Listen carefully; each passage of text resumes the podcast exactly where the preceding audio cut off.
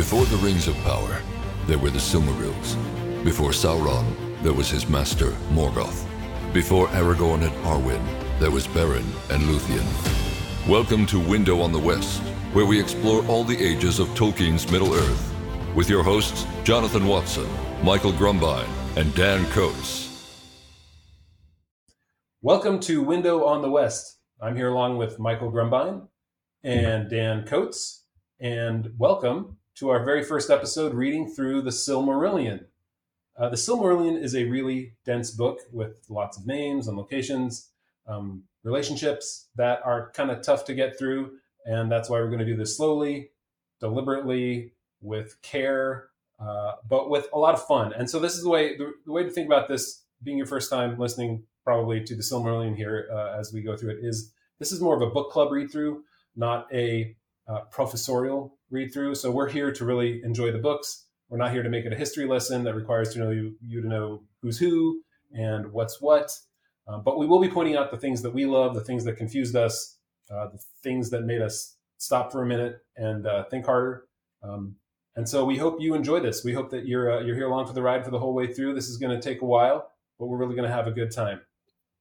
Uh, and today we're going to be reading. We're going through uh, Ainulindalë, which is Tolkien's creation myth. And before we do, uh, I thought, guys, I, I, pulled out some interesting uh, things about about this, which uh, I think mostly came from the Tolkien Gateway site, which is a great place if you're looking for some facts and some quick overviews of different um, different different things that you're reading through, characters and events and things like that. Uh, so I looked up uh, and what's interesting is that it was first composed when he was 27 or 28 in 1918 1920, somewhere around there.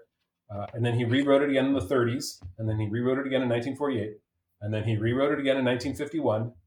And according to Christopher Tolkien, it's one of the only parts of the Silmarillion where he actually went like manuscript to manuscript, where he didn't put down for a long time and then completely rewrite it, which meant he would change names and characters and relationships and things like that. Whereas now with with this here, this here really had a direct like uh, first draft, second draft, third draft type of approach to it. Um, and in case this is now getting a little bit deeper, according to Tolkien and according to, I think it was in the Book of Lost Tales, that this here, uh, the Ainulindalë was written by Rumil, Rumil, Rumil, one of those names that are always hard to pronounce, uh, who who was the first uh, elf to actually invent writing. He was the one who put down words, and then Fëanor improved them. But uh, th- this is this is so not only is it the creation myth in the very beginning of everything else, it's actually the first guy who actually wrote anything. This is one of the first things he ever wrote down, uh, hmm. which I thought was interesting. So with that, with that in mind, let's dive in, guys. What are your first thoughts of Ainulindalë? To me, one of the thing the themes that has always stood out with the Ainulindalë is Tolkien is recognized as being one of the more creative minds in terms of literature he, he he mostly I mean he is the main author of what the subgenre we now call fantasy. He was the one of the earliest and primary authors of fantasy the fantasy subgenre. And so his mind is very creative, his world is creative, but when it came to the Ainulindalë, what's very interesting to me is it's clearly a, a version for his world of the story of Genesis. The the um, at least the the underpinnings of Genesis, I should say, because obviously the all the all the all of the stuff that happens with the Ainur and the music itself, there are there are tremendous differences, but in the sense that there is one creator um, who creates all things. Their angelic beings are created before the world, and then you have the world created. Now, now the way Tolkien has the world created is very interesting. But so the thing that's always stood out to me, which, which is kind of fascinating, is do we find it to be lacking in creativity that Tolkien, when he goes to his creation story, basically lifts from the Judeo-Christian model, at least uh, in it, from its primary underpinnings, um, to make his creation story, or or not? I mean, there, there, are other creation stories that I guess uh, you know they they what is it the I can't remember which one is the, uh, the, the the world is on the back of a turtle. Is it if it were far more directly not allegorical but a direct descendant of it. Like you would actually see the direct relationship between seven days and there were seven days you know things like that. I, I, don't i don't know how how much you can say just because it's a creation story with a god and angels in a sense that it resembles uh, what christianity has in its uh, in its creation story. So to you it's different enough that it, it might be Yeah. something entirely different. Yeah. I mean that's kind of like you could say you know joseph campbell wrote uh, the hero with a thousand faces and said every hero goes through these phases well then you could say everything's a copy of everything because every hero has you know starts from uh, humble beginnings and goes through a major event and then you know eventually reaches success in these certain paths but uh, i don't know i mean every Yeah. creation story has to start at nothing and end up with something so they all have that in common right ultimately True. Yeah. And, and what's more interesting is the things that are different. So obviously the music, right? So there's music is is the theme throughout the Ainulindalë. Creation have first the music is I mean the Ainur don't even realize that their their music that they're making is going to be used as a vision of the world to be that is to come. Um, but it is.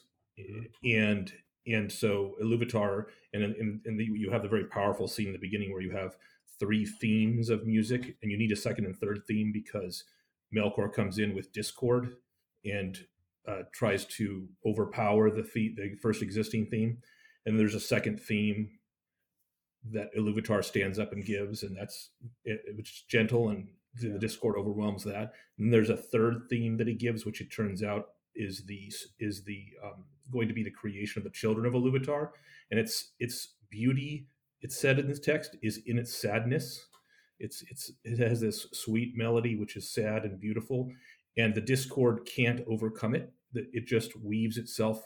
It Mhm. uses the discord to to um, weave itself further um, and make itself so- something different and new, but which is not overcome. So this whole theme of music is very powerful to me, um, and and I uh, and I've always loved it.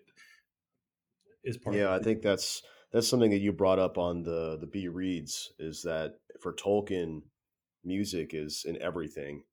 Uh, the elves are always singing. Bilbo's always singing. Like there's there's uh, and even the uh, even the orcs in Mordor they have their songs. I mean, it's just like the like like song and music are somehow interwoven into everything. Yeah, That and it's funny. Like it occurred to me, it's sort of like um, sound is the very first creative thing that we can do as a human being, right? You come out of the womb crying, right? That is that is creation in a way. That's sound. That's the very first thing that you can do. And so the very first, the very most basic form of of creation or subcreation in, in Tolkien's terms would be would be creating music or Yeah. creating some sort of uh, cohesive approach to the sound that we make. Uh, and that's Right. you know child children learn that at the very young ages they're creating the ability to communicate with people just by crying or by smiling or doing those little things or laughing the little things that uh, are are creative in that way Yeah.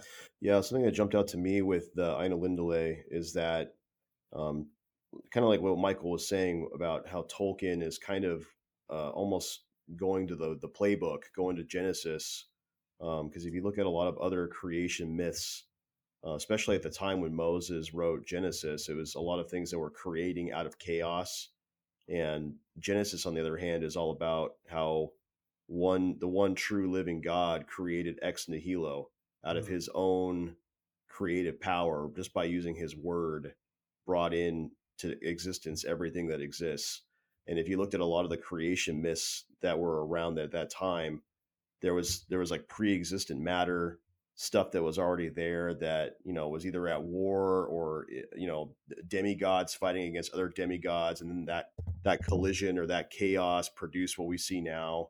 Um, so I, I, for me that jumped out to me right away that tolkien is is very much um, kind of putting his own faith into his own world that he's creating um, that this this is kind of like a a way of tolkien subcreating Yeah, and it's funny because I think it, when you, you go into um, the discord that is yeah uh, that that is created by Melkor, it's because let me find the quote. Um, because he sought to be a creator, right? He had this is what he wrote. Uh, he had gone off, and he, being Melkor, had gone often alone into the void places, seeking the imperishable flame, which is the Mhm. flame of creation ultimately. Uh, for desire grew hot within him to bring into being things of his own. Um, and then later, Iluvatar says, "No theme may be played that hath not its uttermost source in me." So he's saying, like you, you still you aren't able to create on your own. You can subcreate. You can use the, the things that I've given you that uh, allow you to have a reflection of my creation, but you can't create. And, and Melkor's goal, in the same way that, uh, I mean, I guess you know, I mean, the Satan Melkor parallel is there for certain, uh, but you know, he sought to take power unto himself, and by doing that, he sowed discord and distrust and uh, and things meant for disaster that ultimately were still, you know, were turned turned in some ways to the good into the creation that um, that Iluvatar had set before them. Yeah, that's right. It, it's that last thing that you said that I, it's always so fascinating. Where Tolkien is explicitly putting in the text, he does it. He says it. Iluvatar says it directly to Melkor when Melkor is singing Discord, or after he does that. He says everything that you have done, you'll see that it is used. It'll be used to the glory of the whole, and in other words, it can't it can't wreck it. And then he yeah. goes on and points out in specific to Ulmo at the end of the Aina, uh, the Ainulindalë. Um, he points out an example of how what Melkor apparently brings is extreme heat and extreme cold, whether you're talking about his glance yeah. or even in the formation of Ea, of the world itself. Um, and so and so Iluvatar goes and points out to Ulmo, Lord of the Waters, that that the extreme heat and extreme cold of Melkor produces the beauty of the snowflakes and then from the evaporation of the oceans the, the gentle rains that come back down so that even so that so that something more beautiful is brought out of the ocean um, mm-hmm. from even from Melkor's discord how do you guys feel about um, this this in particular this this idea that no theme may be played that hath not its uttermost source in me, nor can any alter the music in my despite. It, this idea that, you know, it seems like for Tolkien, for Iluvatar, um, that it's almost like everything is predestined. That everything that we read later on, say in the Lord of the Rings, it's something that was already sung about. So how does that how does that go into free will? How does that go into maybe my mind's the only one that went there. Yeah. Uh, yeah. yeah. That's well, that, that, that's what jumped out to me reading this is that even it's even Iluvatar, right? I should say Iluvatar even turns Melkor and and uses Melkor to to make a, a make a story that is is made better in the end for like well, a more and, a more ultimate good. Yeah, and the interesting thing is right they they witness this creation as a vision but not as natural creation to begin with. It is, and, and so first they, they hear it, they hear it, they don't have any sight, they don't have any vision at all. The Iluvatar grants them the vision, and they see this vision of the, the world, and they see the, the elves, and they see this the history unfolding before them, kind of like looking at a timeline, and you can kind of see it from start to finish, kind of in a in a third person perspective kind of way. Uh, but it's all taken away and he makes the point i'm trying to find the quote right now maybe one of you have it where he doesn't he they don't know the end of all things still right they they, right. they have an understanding and so it's sort of like this is what you can create if you if if my music is is brought to fruition i don't know if it's saying that everything is is set in motion and this is the way it is so the ainur split after the music is made and after Iluvatar reveals the vision to them of what the world is to be, the world that is to be, I should say. And they split, and the ones that enter that desire to go into the world and enter it, um, those are the Valar. So they have a new name now. Right. And presumably there are Ainur who do not, not just presumably, he says so. But it, he says two things to build on what you were saying, Jonathan. He says, but when the Valar entered into Ea, they were first astounded and then at a loss, for it was as if naught was yet made which they had seen in vision, and all was but on point to begin, and yet unshaped, and it was dark. To which my mind went, "You mean formless and void?" right. Okay. So, so um, with the addition of the great music, then they begin. So they begin the work of shaping and then the part you were talking about, where it says that they didn't know the end of things, was somewhere else. It does say that basically that the music was almost unfinished in a sense, and it was theirs to finish. And so there are parts of the themes later on that they did not even they didn't fully see or understand, and they're especially taken with the children of Iluvatar, right? Yeah. That's the reason. It says explicitly that is why the Ainur who become the Valar seek to enter the world because they want to unfold and prepare this world for the children of Iluvatar. And so, um, who are the subject of Iluvatar's third theme of music? There are three themes the in the in the music, yeah. and the children of Iluvatar the third. Mm-hmm. And so, so it's really interesting that they don't see all all um, ends, so to speak, with regard to the children. And we'll see that more and more in the in throughout the Silmarillion. There will be references to the gaps in un- knowledge of the Valar, mighty though they are. Yeah, it, it, sort of opens up the whole conversation of why is it that uh, the Valar needed to be uh, appealed to in order to actually take part in the in the history of Middle Earth in a way, right? Outside of outside of uh, uh their thrones, essentially. And and here it's because may, I mean maybe you know they, they love them and they're like the children who you love, but man, they just they're going awry and like maybe they just need to learn on their own. But then you see that anyway, it brings up a whole conversation about how much do they really know and how much do they not know. They they know the road that they're on, but they don't know all the sights that they'll see along the way. Um, there there are new things that happen and there are things that surprise them, but things that don't surprise them. Uh, yeah, it's a it's an interesting discussion. I think the part that uh, Michael was touching on there um, about how the Valar, let's see, it's it's it's towards the end where it says, uh, even as Ulmo spoke, this is on page 19, and while the Ainur were yet gazing upon this vision, it was taken away and hidden from their sight. And it seemed to them that in a moment they perceived a new thing, darkness, which they had not seen known before except in thought but they had become enamored of the beauty of the vision and engrossed in the unfolding of the world which came there to being, and their minds were filled with it.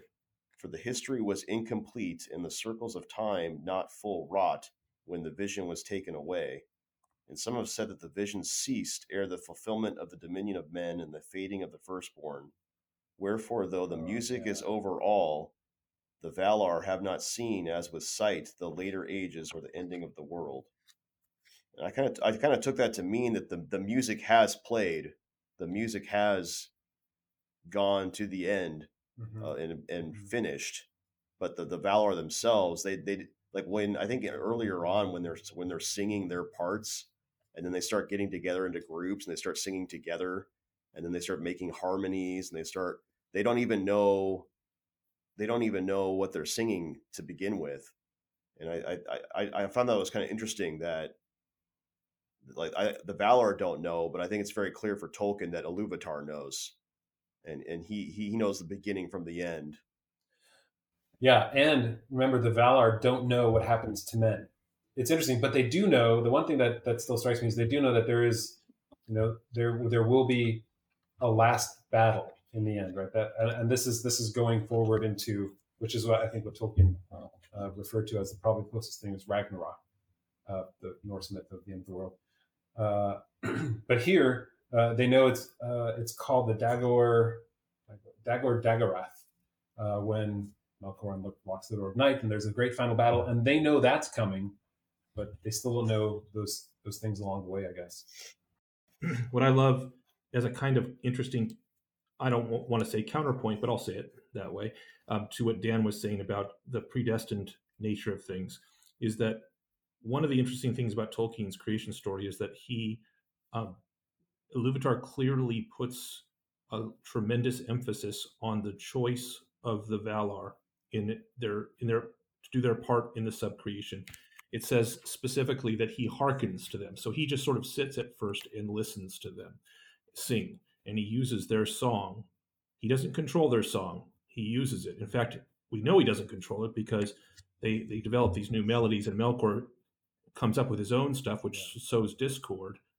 And Iluvatar stands and, and interjects two other times because of that. So he isn't controlling Melkor or the others, or the, the other harmonies. He's he's listening. He's hearkening to them, and then and then of course adding in what they never guessed was that he would add in through the flame imperishable actual life and actual creation from their music. Um, but their music is freely chosen. in the same way, it makes you right. The only the only way that true creation happens is through Iluvatar, right? Through through the creation of, of Ea and Arda, uh, and this might be moving forward a little bit, but it's kind of kind of the same thing that happens with Aule and the dwarves in the creation of those. We can get into that at that point, so that Yeah. we don't yeah we don't want to get into the details of that right now. But it's an interesting it's an it's an interesting parallel right there. The great elf versus dwarf debate. I'm looking forward to it. Yeah. I, I thought, you know, we've talked about the flame imperishable a few times, uh, which, just so that everybody knows, it, it harkens directly to Gandalf when he says, I'm a servant of the secret fire. Right. when he talks to the Balrog. And that secret fire is the, you know, Iluvatar. And I always loved how when I first read this, that that occurred to me. And I was like, oh, wow, that just ties everything together right away. And I love that part of this. Yeah. Um, it was an immediate like connection between Lord of the Rings and some Right. Yeah, I think that's I think that's pretty clearly the consensus on the secret fire part. So what's interesting? Another thing that was interesting to me is like the the the, the concentration that's put on water and the sea. What is it so much? And I don't know. Maybe you guys caught it or, or in your other readings. But what is it about the sea? Why is the sea even right here? Right? It's obviously important to the elves, but he makes it a point. Is it because, like you said, Michael, you think that uh, it it is that um, those two those two counterpoints of the hot and the cold, what happens with water, and the beauty of the the, the rain and the, and the ice, and the heat and the cold. Like, is that it, or is, what is it about the water? Just, I don't know. Hmm.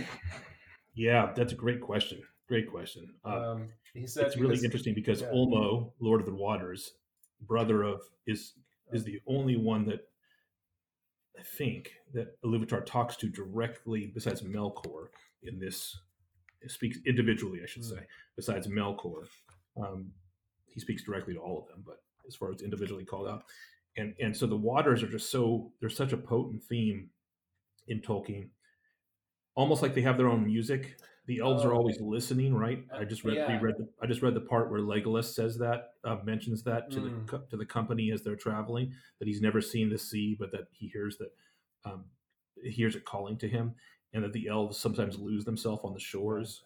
Uh, You know, uh, I just reread this quote that I had underlined, and I think I just kind of missed it the first time. So let me let me read it here and see if it kind of sticks out to you because it, he wrote, uh, "And it is said by the Eldar that in water there lives yet the echo of the music of the Ainur, more than in any substance else that in this, that is in this earth. And many of the children of Iluvatar hearken still unsated to the voices of the sea, and yet not know for what they listen. So it's the music is in the water. I didn't. I just There we go. There we I go. the question down. The answer was like right in my face. So that wasn't that, that wasn't is- a rhetorical question. sorry. You were, That was not a rhetorical question. No, I was just, you know, I was reading it for the joy of it, and like I just kind of missed that. That Hmm. wow. So the the the you don't think of water as musical necessarily, though certainly Tolkien does. Um, but it is it is brash, abrasive, but it can certainly also be beautiful, uh, and I like that. I like that. All right, thank you. Yeah, and he so we have we have uh, air, water, and um, earth mentioned with the three It's not a With- band. Manwë, Ulmo, and Aule. Earth, wind, and fire. Thanks, Dan. yes, Another right, um, yeah. another music reference, perhaps. Yeah, there you go. Oh. Uh, I thought it was interesting too. Like, um, that yeah, they have that, and then but then Melkor is Melkor is just the Lord of Darkness ultimately, you know, he, or Lord of Destruction. But he, his his brother, right, in the mind of Iluvatar was Manwë, uh, which is an interesting thing because I guess the two most powerful, I would guess, are the two most perhaps the the most uh, the the parts that influenced the song the most is maybe the best way of saying it. Hmm. I don't know that those two were the ones that created most. Even though Manwë isn't really mentioned in that, but perhaps that's why they were seen as brothers in that sense because their subcreation was greater than the others. I don't know. Um, Yeah, he specifically says that Manwë was quote the noblest of the Ainur. mhm. So so there's that, and Aule is the greatest in skill and knowledge. Um, but he says scarce less than of to Melkor. So it's interesting because Melkor and Aule share something, which we'll see later. mhm. Some some some hints of, um, but uh, they they have some differences too in how they approach making. I loved the part when Iluvatar reveals the world that will be created from the music, and I the Ainu are all shocked. And then it says that um, that they entered. Should Is have. this, uh, is this where uh, Tolkien is very binary? Oh, geez, I had that. Yeah, don't listen. Not not yet, Dan. Too soon. Too Oh, soon. okay, No, I- I- okay. Well, I can't find the what- quote, but I'll I'll I'll say it that basically all of them entered the world. The ones who became enamored, they became enamored of the children of Iluvatar. That was the thing that surprised them the most was that there would be Hmm. new sparks of life, I think new thinking, and and and free willy creatures with will, and and that the desire to prepare the world for those creatures was what drove the Ainur who, who became the Valar to come down into the world. That they were so excited to prepare the world for and Melkor, and that Melkor even fooled himself. It says to thinking that that was his real his purpose was to Yeah. that he- that he was going to go down and he was going to tame the extreme heat and cold that he had wrought into the music. Um, you know, for the for the purposes of, of preparing the world for the children, that he had even fooled himself. Yeah. And then it quickly says, but that wasn't his real purpose. His real purpose Yeah. was to dominate them. Here's, here- here's the quote. It's uh, and he feigned even to himself at first that he's desired to go thither to Arda and order all things for the good of the children of, of the Iluvatar, controlling the turmoils of the heat and the cold that had come to pass through him. But he desired rather to subdue to his will both elves and men, envying the gifts with which Iluvatar promised to endow them. And he wished himself to have subjects and servants and to be called lord and to be master over other wills. Hmm. Yeah. Yeah. Yeah. Dan, I, I think this is an interesting quote, Dan, that you just you brought up a little bit ago, ago which has been used lately uh, to point out that Tolkien clearly thought gender was fluid. do, do people bring up this text in that way? It has been brought up recently, uh, both That- in that- Twitter and in uh, I can't remember which article it was. I don't think it was Brian. That that Tolkien Tolkien was woke, and this is this is Oh, what oh, this oh, is yeah. how. This is how. So the quote is this. Uh, this is talking about uh, the Valar coming to Arda. But when they desire to clothe themselves, the Valar take upon them forms, some as of male and some as of female. That for that difference of temper they had even from their beginning. But it is but and it is but bodied forth in the choice of each, not made by the choice, even as with us male and female may be shown by the raiment, but is not made thereby.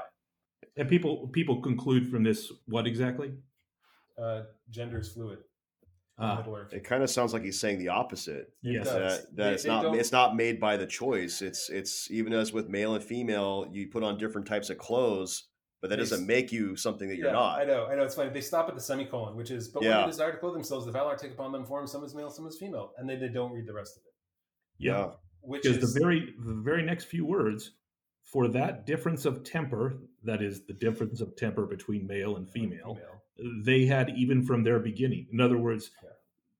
although of course in body they aren't inherently male or female because they don't inherently have bodies um, they nevertheless have the temper the male or female temper. In other words tolkien is being more binary than you su- you suspect. It's like Yeah. it's he he even this is the this is the funny thing to me is the Valar instead of being genderless because all obviously the Valar are spirits right? They're not Mhm. they're not bodied creatures. That's right. but instead of so instead of going with the they have no gender he actually goes down the gender path he says he- they they generally appear as as male and female they even marry whatever that means with Valar so Yeah, right. so there's a binary that he's reinforcing, even with technically genderless in the human sense creatures. So yeah, it doesn't. Yeah. It does not prove what they think it proves. It perhaps proves the opposite. Yeah, they are who they are from the very beginning, and they were Yep. never they, they never had a choice in how to change that for themselves. Correct. And they can appear in whatever bodies they choose, but they they choose to, to appear in the bodies when they have bodies that is Yeah. according to their temper, namely their male or female temper. So so it's a it's it, I, I love that passage. there is a there is one quote. Sometimes, like when I when I read through this, we can get into the details of the um, the cosmology and and the relationships and the histories. Sometimes I just like to break down like exactly what Tolkien is, is written because it's just so it's put so well. The prose is so well done. Like like I think you've mentioned before, Michael. Like his prose is probably some of your favorite prose in, in, out of everything you've ever read. For me, certainly that's true.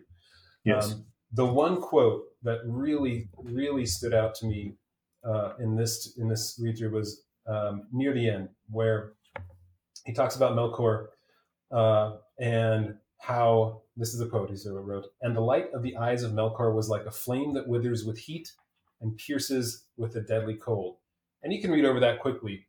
But the, the phrase a flame that withers with heat, right? You think of like when, when there's when there's a lot of oxygen, flames get huge and get bright and everything. But when when something is incredibly hot and there's a flame and a lot of heat, it actually gets smaller because it's surrounded by such utter heat. And uh, and I love that because it made me think about it for a second about how utterly uh, piercing Melkor was with his well, the, the, the light of the eyes of Melkor, and and how that is consuming in such a way that the heat can't, or the, the, the flame can't even grow because it is so hot in that piercing gaze. I That's just, right. I just love that. Yeah, uh, it's it's, a, it's lovely. His prose. We're going to say this a lot, or maybe we'll, we'll we'll all refrain from saying it too much. But uh, this is our first episode, so I'm going to say it once to agree with you. Tolkien's prose is it is in the highest class of English prose that there is. He's not Shakespeare, but his prose is surprisingly clear and potent and descriptive. And like you just said, you can read over it too quickly sometimes and not appreciate it. But when you read it aloud or when you hear it on an audiobook read aloud, Hmm. it just sometimes it just slams me. I just I think, whoa, Yeah. I want to hear that again. Just Yeah, so. Such beautiful, beautiful prose. Uh, it ends with uh, the Valar and Melkor going head to head and how uh, Arda was established.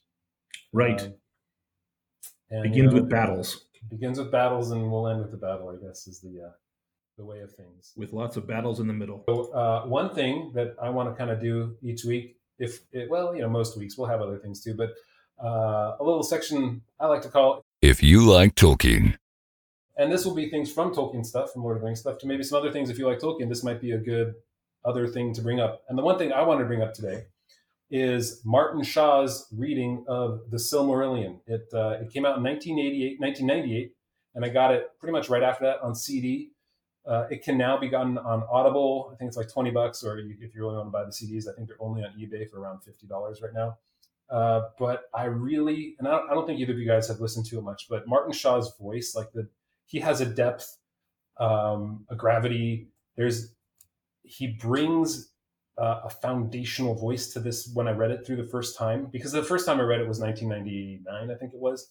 Uh, and listening to it was, was incredibly helpful for two reasons. One, it forced me to get through it, even the hard parts where I was lost. Two, it really helped with all the pronunciations because I think we can all agree that the pronunciations are ridiculously hard sometimes, and trying to remember the differences between all the names can be really difficult. And so, hearing him say it, it gave me the ability. And sometimes you lost it, but at least you got to push through, even when you were like, "Who is this?" and you don't tend to go back and reread things, but you can kind of remember who they are once you start getting through the the tales a little bit more.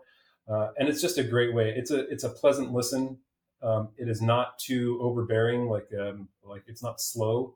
Uh, and there's the main sections have these little uh, these little music hits at the end that I really like.